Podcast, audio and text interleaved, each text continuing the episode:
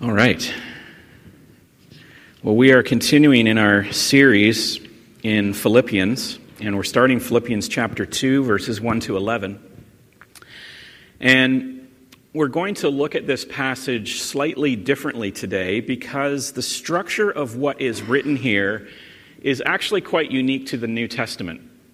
In the Old Testament, you find lots of poetry, you find lots of song, uh, you find lots of measured verses in the Old Testament writings and various books, obviously, especially the poetry of, of like Psalms or Proverbs, but it's, it's all through the Old Testament. But the New Testament is written almost exclusively in prose.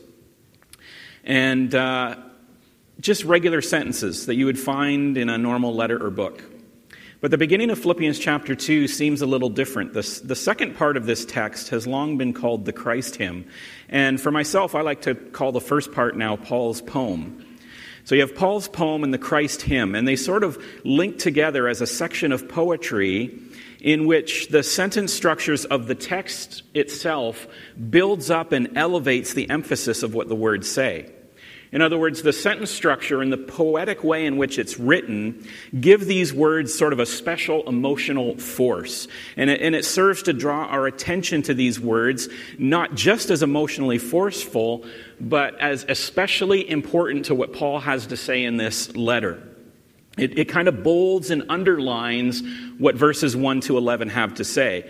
Um, for instance, if, if I am telling you about how much I love Wendy, and I was to suddenly break into song or, you know, start spitting some sweet rhymes, um, don't worry, I'm not going to do that. But you would know, right? You would know that obviously whatever I was saying about my love for Wendy was specially important because it causes me to sing, it causes me to speak poetically. That, that, that at that point you've entered sort of into fresh territory of passion and emotional force and importance.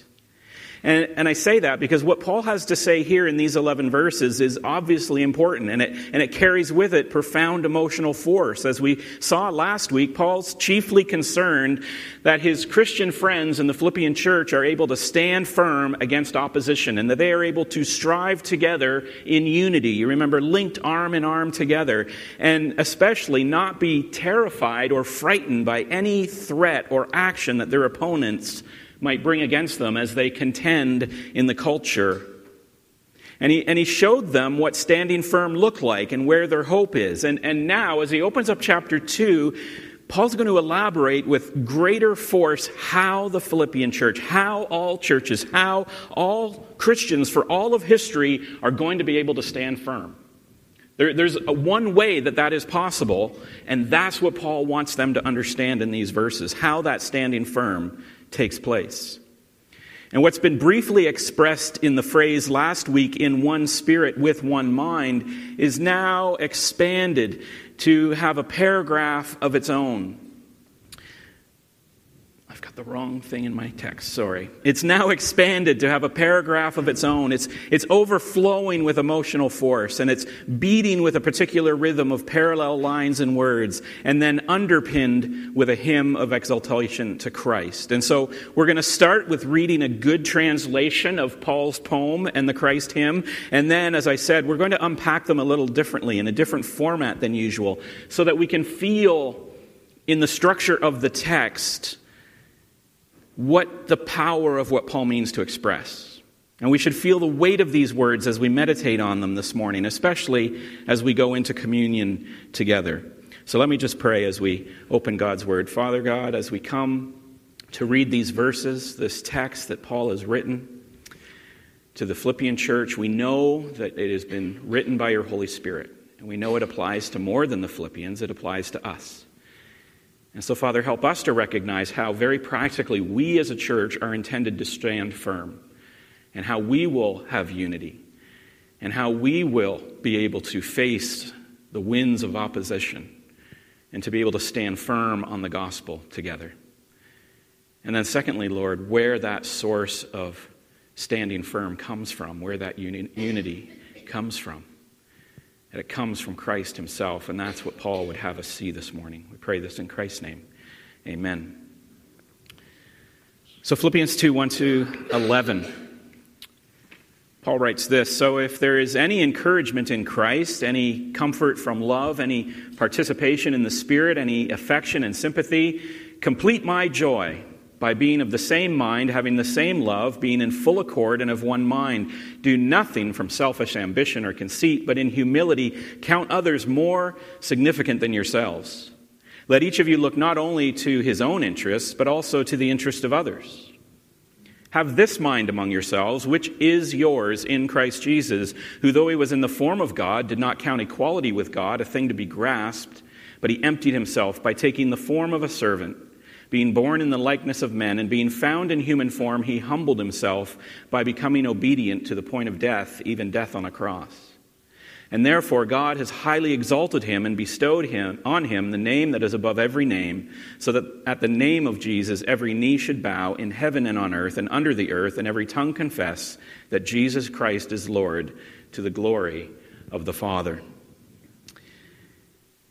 Well, we'll start with Paul's poem and the practical implications of it and what it has for Christian behavior and our posture towards each other and our posture towards the world. And then before we start the Christ hymn, we're actually going to begin communion kind of partway through this message it, so that this special text, the Christ hymn, falls on us on this day of communion in a special way. And I, I, I think it will be, it'll be important that we will have begun communion so that we can be holding the elements in our hands as we meditate on the Christ hymn at that time.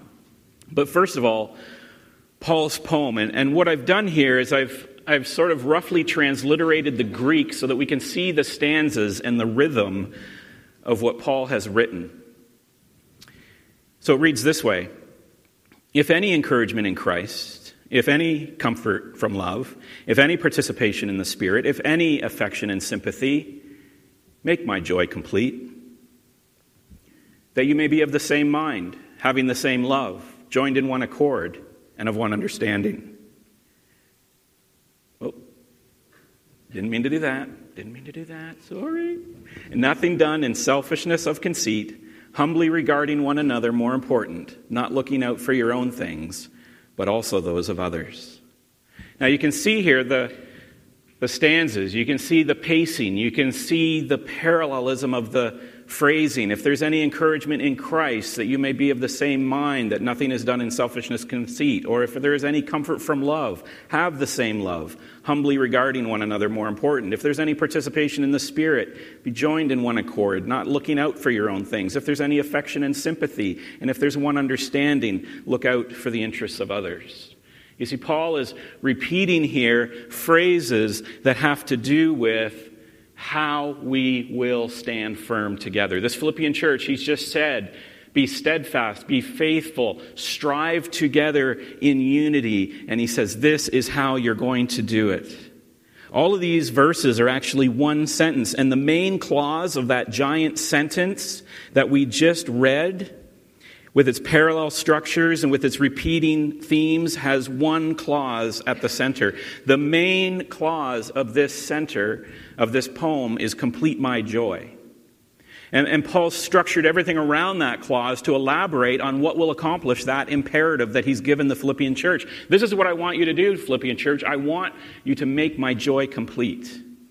Now, he's already said that the Philippian church is a source of profound joy and thankfulness to him in chapter 1. So, Paul is not saying, you know, Philippians, I don't get any joy from you. Stop being a pain in the backside. No, no, Paul is saying, complete my joy. You are a great joy. The joy you give me is almost perfect. There's almost no complaint at all against it. You are so close to complete joy. Just, just complete it, make it final. Of course, Paul isn't being selfish here. We know that what will complete Paul's joy is the same thing that is healthiest and best for the Philippians themselves. Paul's joy will be complete when their discipleship in Christ is complete. Paul's joy will be complete when their joy in Christ is complete. And that's why this opening stanza leading into this clause says that if there is any encouragement in Christ, if there is any comfort from love, if there is any participation in the Spirit, if there's any affection and sympathy, Paul's saying if I could, if I could stress or emphasize anything from Jesus, if you appreciate my love, if you participate with me as receivers of the Spirit, if you have any affection or compassion for me, then please, Christians, make my joy complete. Like, if there's a glimmer of any of this in who you are and what you are, then this is what would make me happy. Complete my joy and complete it this way in unity, humility, and otherness. There's very little reproach or correction in the letter to the Philippians, but it's not entirely absent. What we pick up from Paul's theme, even in chapter 1, is that the Philippian church does have some struggles. They are faithful mission supporters. They are well established in the gospel. They are actively engaged in the battle, and they want to do better in the battle against the opposition and suffering and persecution. They're facing opposition, but it seems like if you read between the lines, they're getting a little worn down. They're getting a little scared. And that fear and that wearing down is causing disunity. And that can happen in any church. You're in the battle, you're in the fight, and you get worn out and you get tired and you get a little bit fearful of the stuff that is going on, and then the disunity starts. We should be doing it this way, we should be doing it that way. Did you see what that guy said? You, uh, what are the elders thinking? Why did they propose that? What's Paul talking about?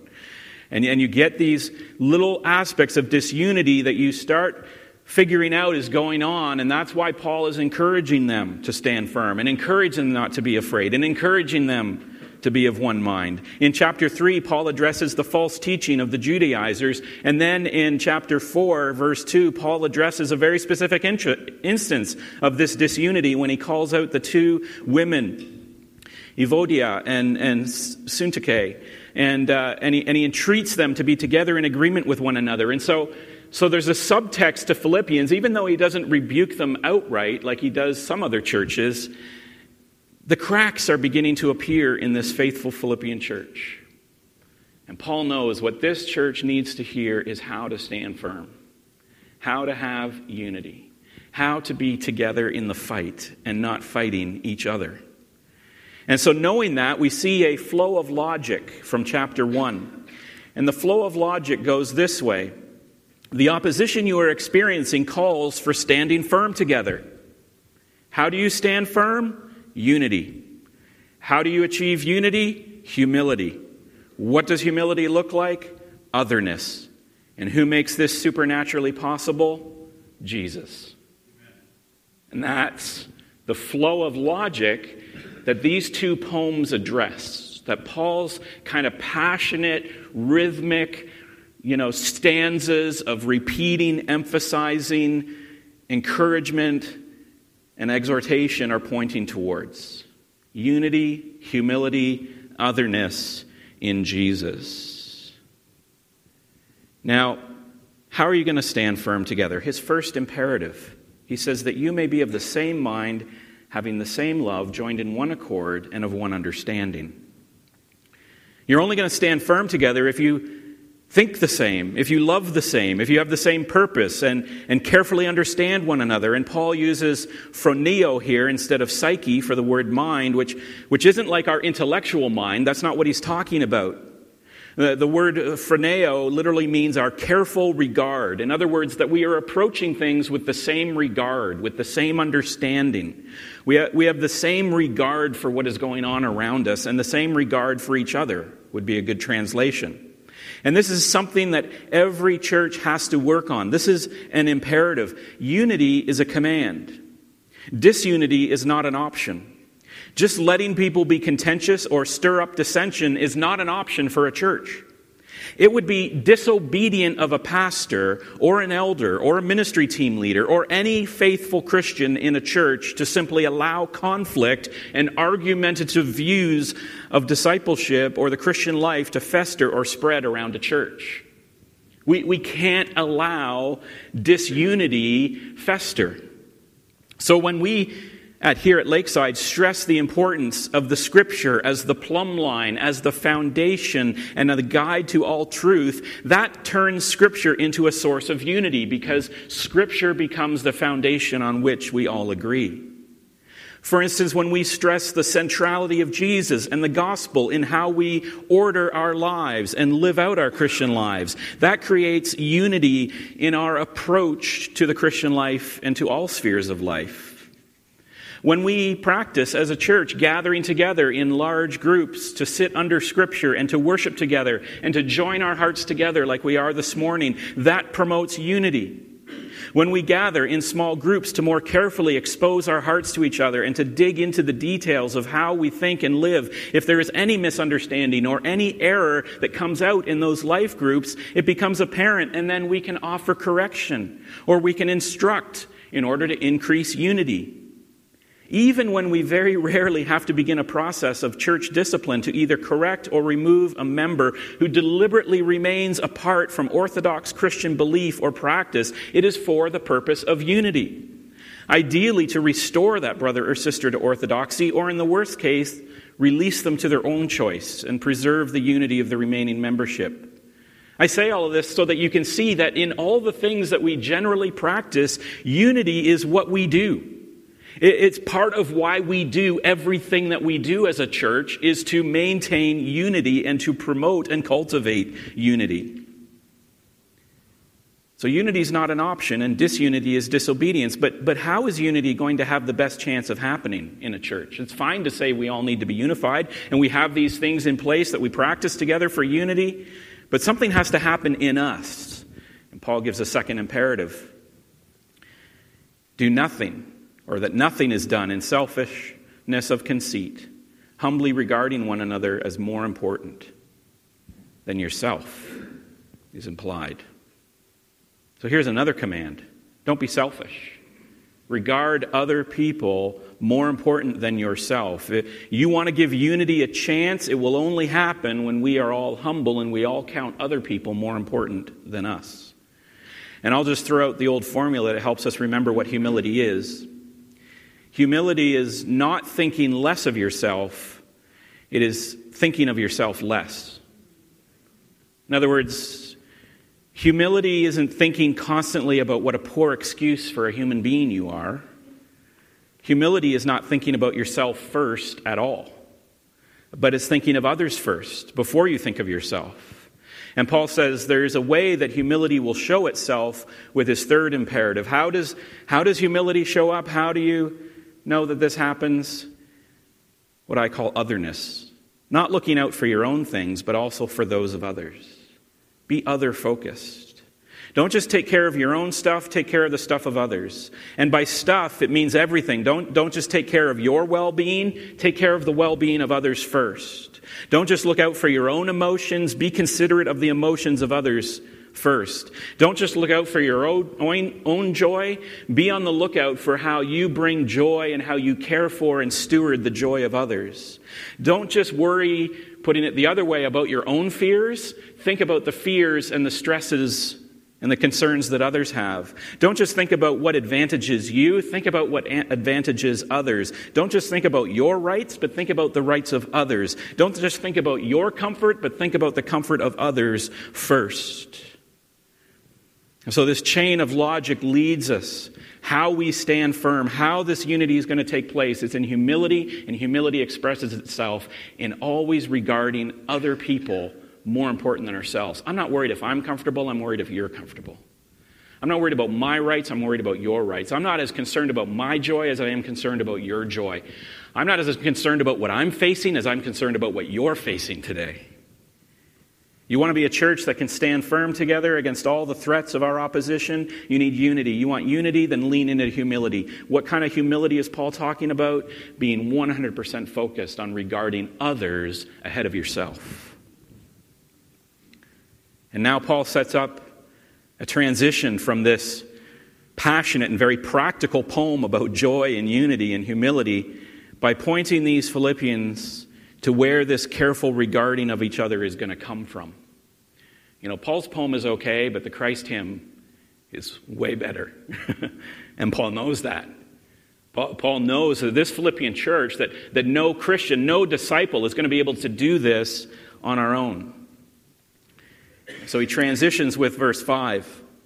He says, Have this mind among yourselves, which is yours in Christ Jesus. And I like the ESV translation here because I think it accurately conveys that there's more than just an ethical command. Have this mind among yourselves. If, if you just take the ethical command, then it sounds like it's completely up to us to accomplish the command, either by the force of our will or by the habits or training or practice. Like, like we're going to be able to do this on our own. But the ESV translation is nice because it reveals that we are actually given this mind of unity, this regard for one another, because it is the mind of Christ that is ours in Christ Jesus. That there's a supernatural way in which the church and in which Paul expects the Philippians to be able to accomplish that. And that's why the Christ hymn makes so much sense right at this point, because Paul's going to exalt Christ, who we have as believers, and who makes this kind of other focused humility and unity possible like nothing else could possibly do. And so, just before I put the hymn up on the screen, and as we sort of close out the last half of this today, I want to unpack this hymn just a little bit, but, but hopefully mainly make it a meditation as we're in the process of communion. And so I'm just going to pause and, and I'm going to have my helpers come and they're going to they're going to offer communion to you now. And what I want you to do, because we always take communion together, is I just want you to hold the elements. Yeah, come on up, helpers. we're, we're going to get the elements sorted out here. And as you receive the elements, just hold them in your hand. And after you have the elements, then I'm going to expand on this Christ hymn. And I just, I just feel like today that as we read the Christ hymn in the, in the format that it's given, that it'll just be a special time to meditate.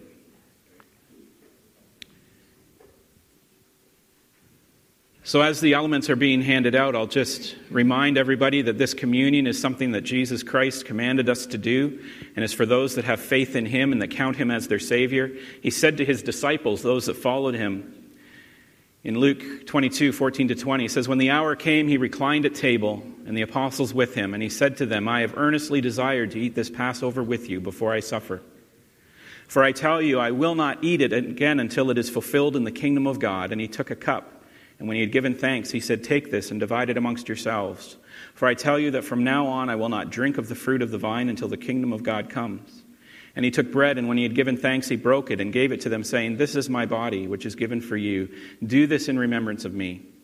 And likewise the cup after they had eaten, saying, This cup that is poured out for you is the new covenant in my blood. So when we come to communion, this is the Savior, this is the Jesus that we now meditate on.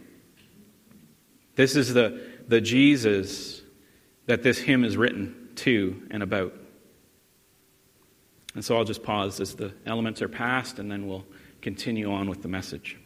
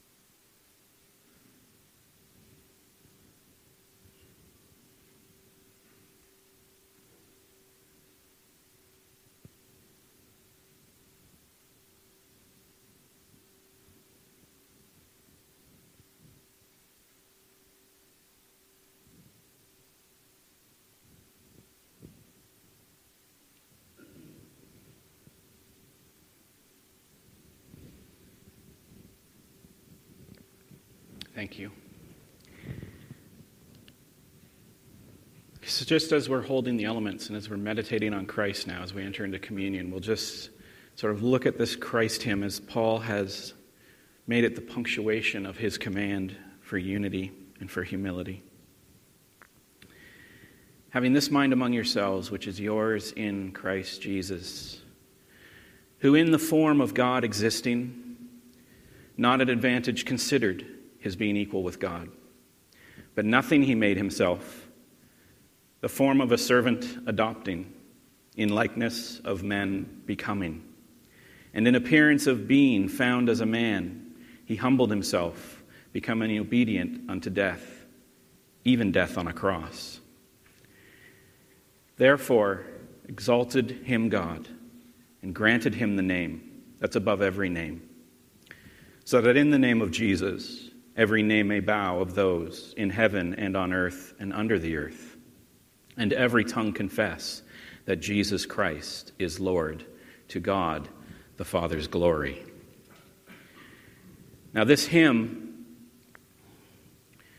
as you can see, is written in several stanzas. And scholars have debated how it, how it breaks up because Paul, in the form of the text we receive it, just wrote it as prose.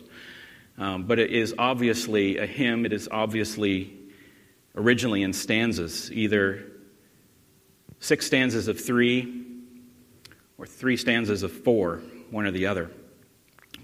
Paul gives Jesus now as an encouragement to the Philippians because he's more than just an ethical example of humility and otherness. Jesus is the source of our unity and the empowerment of our humility, not because we imitate him, but because we share this victory in him.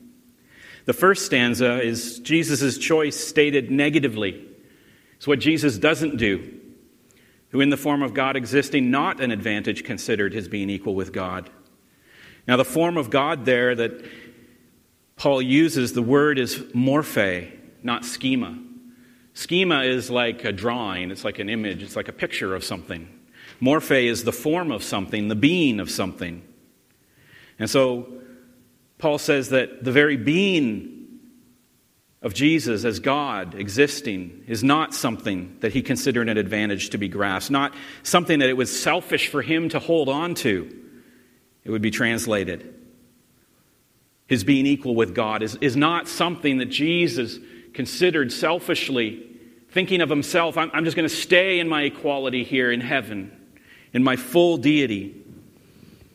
And Paul clarifies his being equal with God is the form that Jesus had. If there's any question there, people, well, what does it mean that he was in the form of God existing? Maybe it just means he's in the image or the appearance, or, or he could have had it.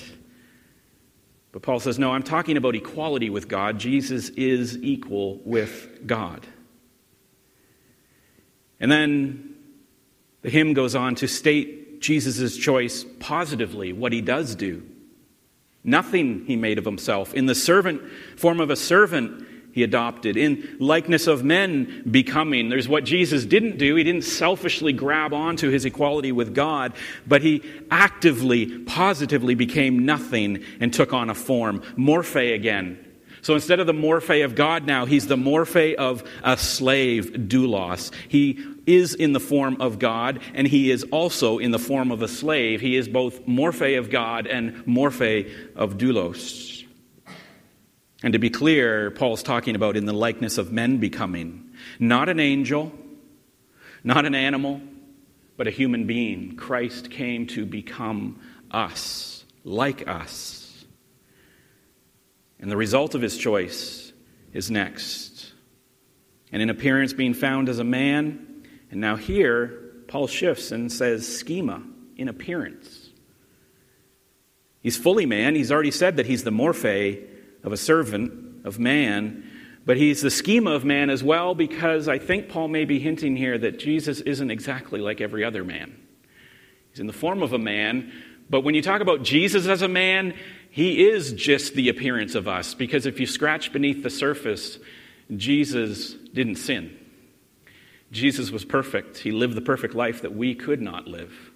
And so, in that sense, he was the schema of man as he was the morphe of man. What was the result of his choice? He humbled himself. He was brought low and abased, and he became obedient even unto death. The result of Jesus' choice was that he was obedient to the Father to die, even death on a cross. It's the, the pivot or the fulcrum point of humility. It's the pivot, it's the fulcrum point of this poem, of this hymn. It is the pivot, it is the fulcrum point of history and redemption and glory. And then the hymn takes a whole new turn after the cross. Therefore, exalted him God. God is the subject now.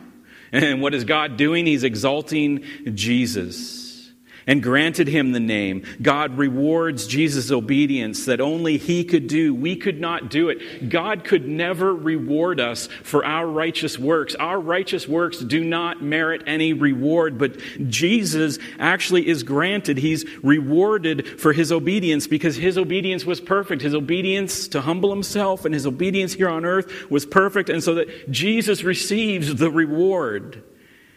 He receives the inheritance that we cannot be given, that we cannot have, take on our own, that we cannot inherit by our own merit. He merits what we could not. And what does he merit? He merits a name that's above every name. In other words, we get the grace of God counting the righteousness of Jesus as ours. God exalts Jesus and grants him a name above every name. It is the most righteous name, the most powerful name, the name of our Savior Jesus. We couldn't do it, but Jesus has accomplished it. So that in the name of Jesus, every knee may bow of those in heaven, on earth, and under the earth. This is Jesus receiving worship. Again, if there's any doubt here that somehow maybe Jesus isn't God, well, then not every knee would bow at the name of Jesus if he wasn't God. It would be heresy, it would be sacrilege, it would be idolatry to worship anything other than God. And yet here, God exalts Jesus, gives him the name, makes him worthy of all worship. Every knee, willing or unwilling, concedes to Jesus in heaven and on earth and under the earth. Talking about angels, talking about spirits, talking about creatures, talking about demons, everything and everything is going to bend the knee to Jesus one way or the other and every tongue confess that Jesus Christ is Lord to God the Father's glory. How does the Father get glory out of this? Because this is his Son that every knee bows to and every tongue confesses is the Savior. You see, Jesus is the source of our unity. He, he's the empowerment of our humility. Not only just because we imitate him, but because we share this victory with him. That if Jesus is provided by Paul merely for ethical imitation, then it doesn't make sense for Paul to include the exaltation verses, which would not be possible for the Philippian church. We can't be exalted like Jesus is exalted unless we participate in here. But if the essence of the possibility of our humility and unity is that it is from Christ and our participation with Christ in what he has done, then the exaltation of Christ's victory is the evidence and encouragement that our victory is possible and already accomplished as well. If we share in his suffering and humility, we will share in his victory. If we suffer with him, we are glorified with him, Romans 8:17 says. And if we are participants in his humility, it will result in our glory. As in almost everything else he writes, Paul is making a hard connection here, a distinct link between ourselves and Christ. We are joined with him and our existence is getting pulled along with Christ. And that's what he wants his Philippian friends to know. You need to stand firm together. You need to face the opposition. You need to face the persecution and the suffering. You want unity. You're going to have humility. You're going to have other mindedness. And that humility and that other mindedness is yours in Christ. Why? Because Christ was other minded. He thought of us when he was in heaven, and he humbled himself. He put our joy ahead of his suffering.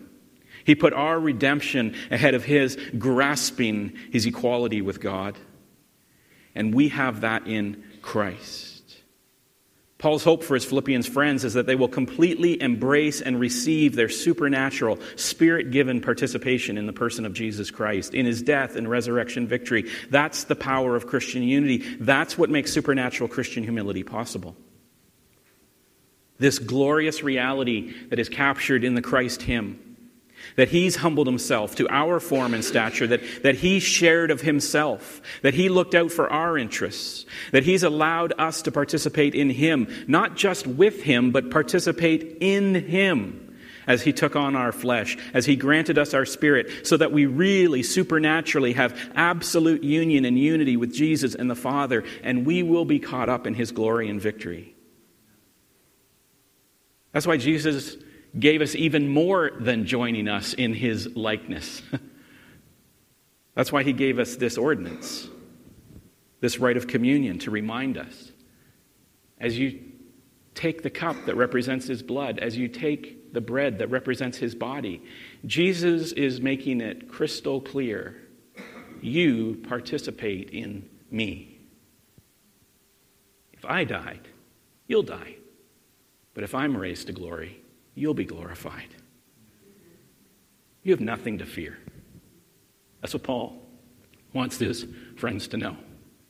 You don't have to bicker, you don't have to fight, you don't have to be fearful. You can stand firm, you can have unity, you can face it all because you are participants with Jesus in his humility and his exaltation. Let's pray for the elements of communion. Father God, we thank you for this text. We thank you for Paul's passion for his friends in Philippi. Thank you for his passion for all believers in all time. Thank you that your Holy Spirit's preserved this for us. Father, I thank you that you don't leave us any wiggle room. You show us coming and going, as it were, that we are participants with Christ if we trust in his name, that his name has all authority, that his person is all encompassing that he is exalted to the highest place, that he came and joined us in our very form, even though he had the form of God. He became the morphe of man, the morphe of doulos, a slave, to participate with us in our humanity. And then he said, Here, take my flesh, take my blood, eat of it. Be doubly sure that you are participating with me. I am in you, and you are in me as I am in the Father, and we are one. This is the mystery of communion. And Father, that's what we celebrate. That's what we rejoice in today the communion, the unity that we have in your Son, and therefore the communion and the unity that we have with each other. Father, help us to follow this imperative, to have this mind which is ours in Christ humility and other focusedness to just lay our lives down for others the way that Christ laid his down for us. We pray this in Christ's name. Amen.